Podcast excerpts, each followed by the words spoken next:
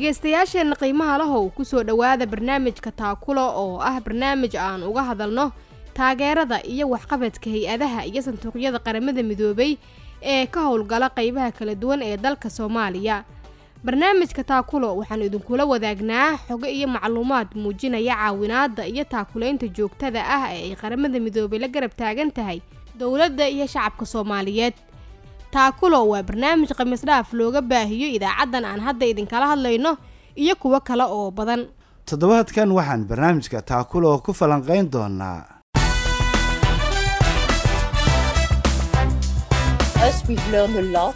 Um, through this project uh, because even though I could not go in person to attend the community conversation, waxaa jiray waxyaabo la xaliyey intii lagu jiray community conversationka ama wadaxaajoodka bulshada oo kale.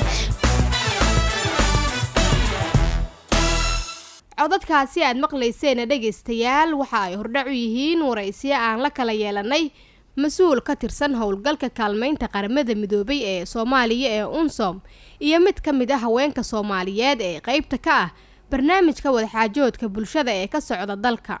Si aad uga qayb gasho barnaamijkan fadlan soo wac idaacaddan aad hadda naga dhagaysanayso adigoo aqoon ku salaynayana ka jawaab su'aasha toddobaadkan oo ah muhiimad intee la-ag bay leedahay in bulshada soomaaliyeed ay xal u raadiso dhibaatooyinka haysta iyadoo loo marayo wadahadal iyo wadatashi dhexdeeda ah?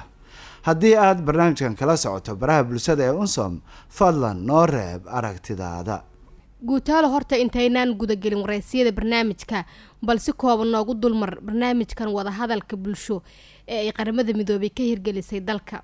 Waad mahadsantahay fadxi.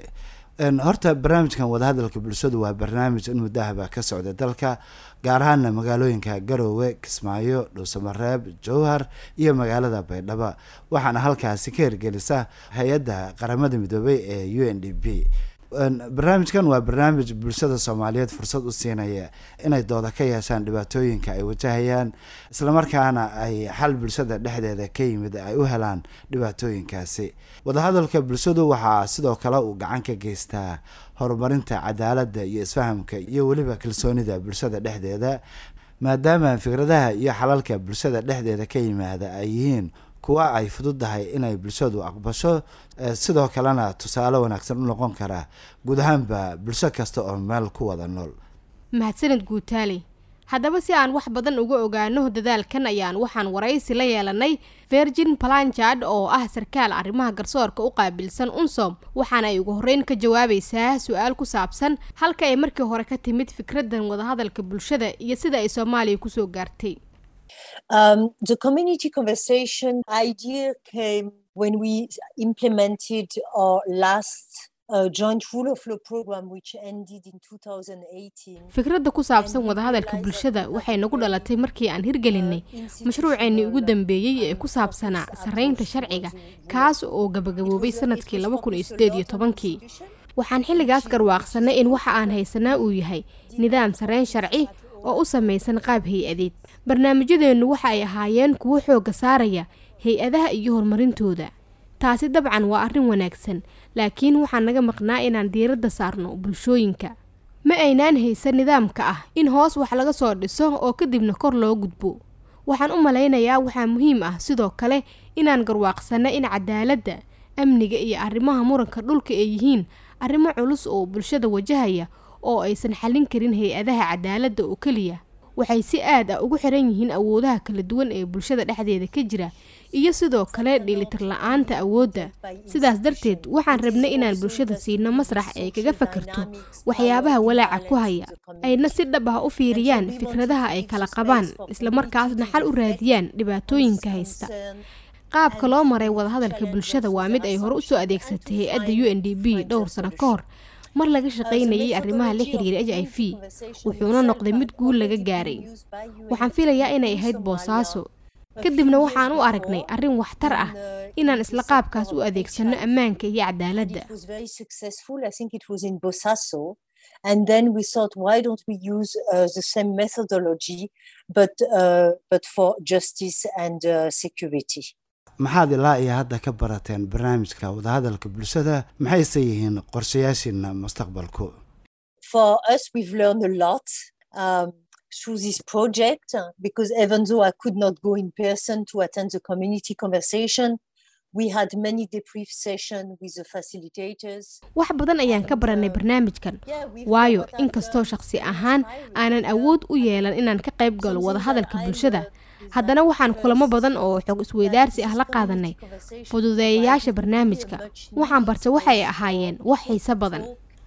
marka ugu horreysay barnaamijkan wadahadalka bulshada waxa uu bulshada siiyey madal ay ku hadlaan oo ay fikradahooda isku weydaarsadaan kuna soo bandhigaan sheekooyinkooda. Waxay soo bandhigeen sheekooyin badan oo la xiriira cadaaladda amniga iyo arrimaha dhulka iyo sidoo kale sheekooyin la xiriira sooyaalka bulshada. Waxaan u malaynayaa inaan la macaamilayno bulsho soo martay rabshado xooggan oo waqti dheer socday una baahan inay bogsato. Inay sheekooyinkooda la wadaagaan dadka kalena waa bilowga hanaanka bogsashada ma dhahayo dhibaatooyinka oo dhan ayay xallin kartaa laakiin waxaan u malaynayaa inay yeelatay saameyn wanaagsan. Waxay ila tahay inay taasi muujinayso in baahi weyn loo qabo aasaasidda hanaan cadaaladeed oo kala guur ah oo ku salaysan bulshada si bulshadu awood ugu yeelato inay marto hanaanka bogsashada. Waxaan sidoo kale aragnay awoodda bulshada marka ay si wadajir ah u shaqaynayso. Dadku waxay awood u leeyihiin inay xal gaaraan waxay xitaa xal u helaan kiisas shakhsiyaad saameynaya. Tusaale ahaan waxaa jirtay haweenay ku nool garowe oo tiri haddii aan si wadajira u shaqayno wax badan ayaan ku guulaysan karnaa. Waxaan dareemayaa in dadka soomaaliyeed ay jeel u qabaan inay ka gudbaan kala qaybsanaanta muddada dheer jirtay oo ay mar kale dareemaan midnimada oo ay si dhab ah xiriirkooda u soo celiyaan oo dhab ahaantii wada shaqeeyaan tani ma ahan mid sahlan waayo waxaa hore u jiray kala qaybsanaan baahsan oo bulshada ka dhex jirtay.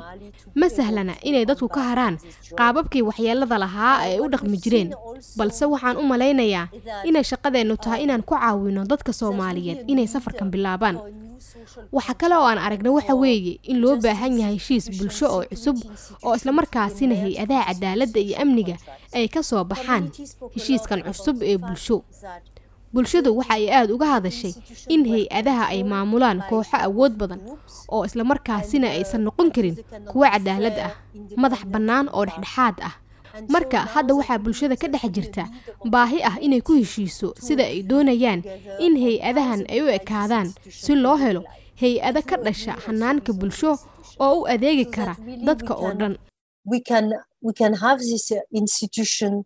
that uh, will grow out of this agreement to serve everybody.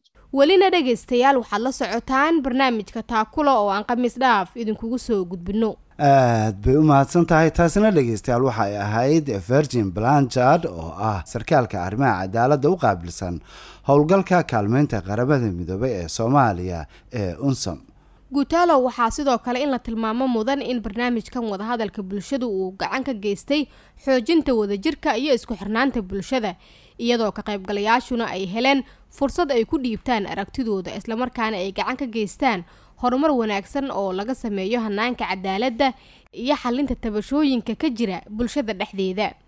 Waa hagaag dhegaystayaal waxaa kale oo aan iyadana waraysi la yeelanay hani maxamuud axmed oo ka mid ah gabdhaha loo tababaray barnaamijka wadahadalka bulshada waxaana ay hani ugu horeyn ka jawaabaysaa su'aal ku saabsan sida barnaamijka wadahadalka bulshada uu markii hore ku bilowday iyo sida looga hirgeliyey magaalada garoowe markii u horeysay mashruuca aan bilaabeynay waxaan sameynay waxaan wada fariisanay dowladda hoose ee puntland weliba garoowe iyo wasaaradaha oo mashruucan uu qoseeyo sida wasaarada amniga iyo wasaarada cadaalada kadib waxaan u sheegnay muhiimada aan u soconno anagoo ka kala tirsan u n d team iyo qolyaha iyo iyo qolyihii la soo tababaray oo master trainingka ahaa. Waxaan u sheegnay mashruucan wuxuu yahay iyo inuu mashruuc yahay mashruuc markaas bilow ah oo la rabo in lagu bilaabo garoowe. Kadibna waxay noo sheegeen dowladda hoose iyo labada wasaaradood aan hore u soo sheegay in mashruucu uu yahay mashruuc ay soo dhaweynayaan ay nagala qayb qaadanayaan sidii uu hirgeli lahaa. Kadibna waxaan sameynay waxay noo sheegeen saddex meelood aan rabno waxaan u sheegnay inaan saddex meelood rabno inaan ka bilaabno mashruuca. Kadibna saddexdii meelood ayayna la calaamadeeyeen saddexdii meelood waxay kala ahaayeen saddex village village hodan horseed iyo jilab kadibna waxaa u n d b iyo yeso wada socda waxay sameeyeen in ay soo doorteen xaafad walba toban qof. Tobankaa qofna lagu doortay aqoontooda iyo khibradooda iyo inay bulshada ku leeyihiin sumcad wanaagsan na gudbin karaan waxa la baro. Kadib waxaan toban tobankii soddonkii qof baan waxaan tababarnay anagoo ah master trainingkii. Kadibna waxaan siinay agabkii iyagu dadka ku tababari lahaayeen maadaama ay sod toban qof kasta uu yahay fasilitatorada xaafadaha jilab horseed aan hodan iyagana laga soo doortay. Kadib sidaas ayay ku shaqo galeen shaqadoodina ay ku fusheen annaguna aan mashruucii ku bilaawnay maxaad nooga sheegi kartaa muhiimadda uu barnaamijkani u leeyahay bulshada? Wadaxaajoodka bulshada waxyaabaha oo muhiimka uu ahaa waxaa ka mid horta mashruucan wuxuu ahaa mashruuc ku cusub puntland.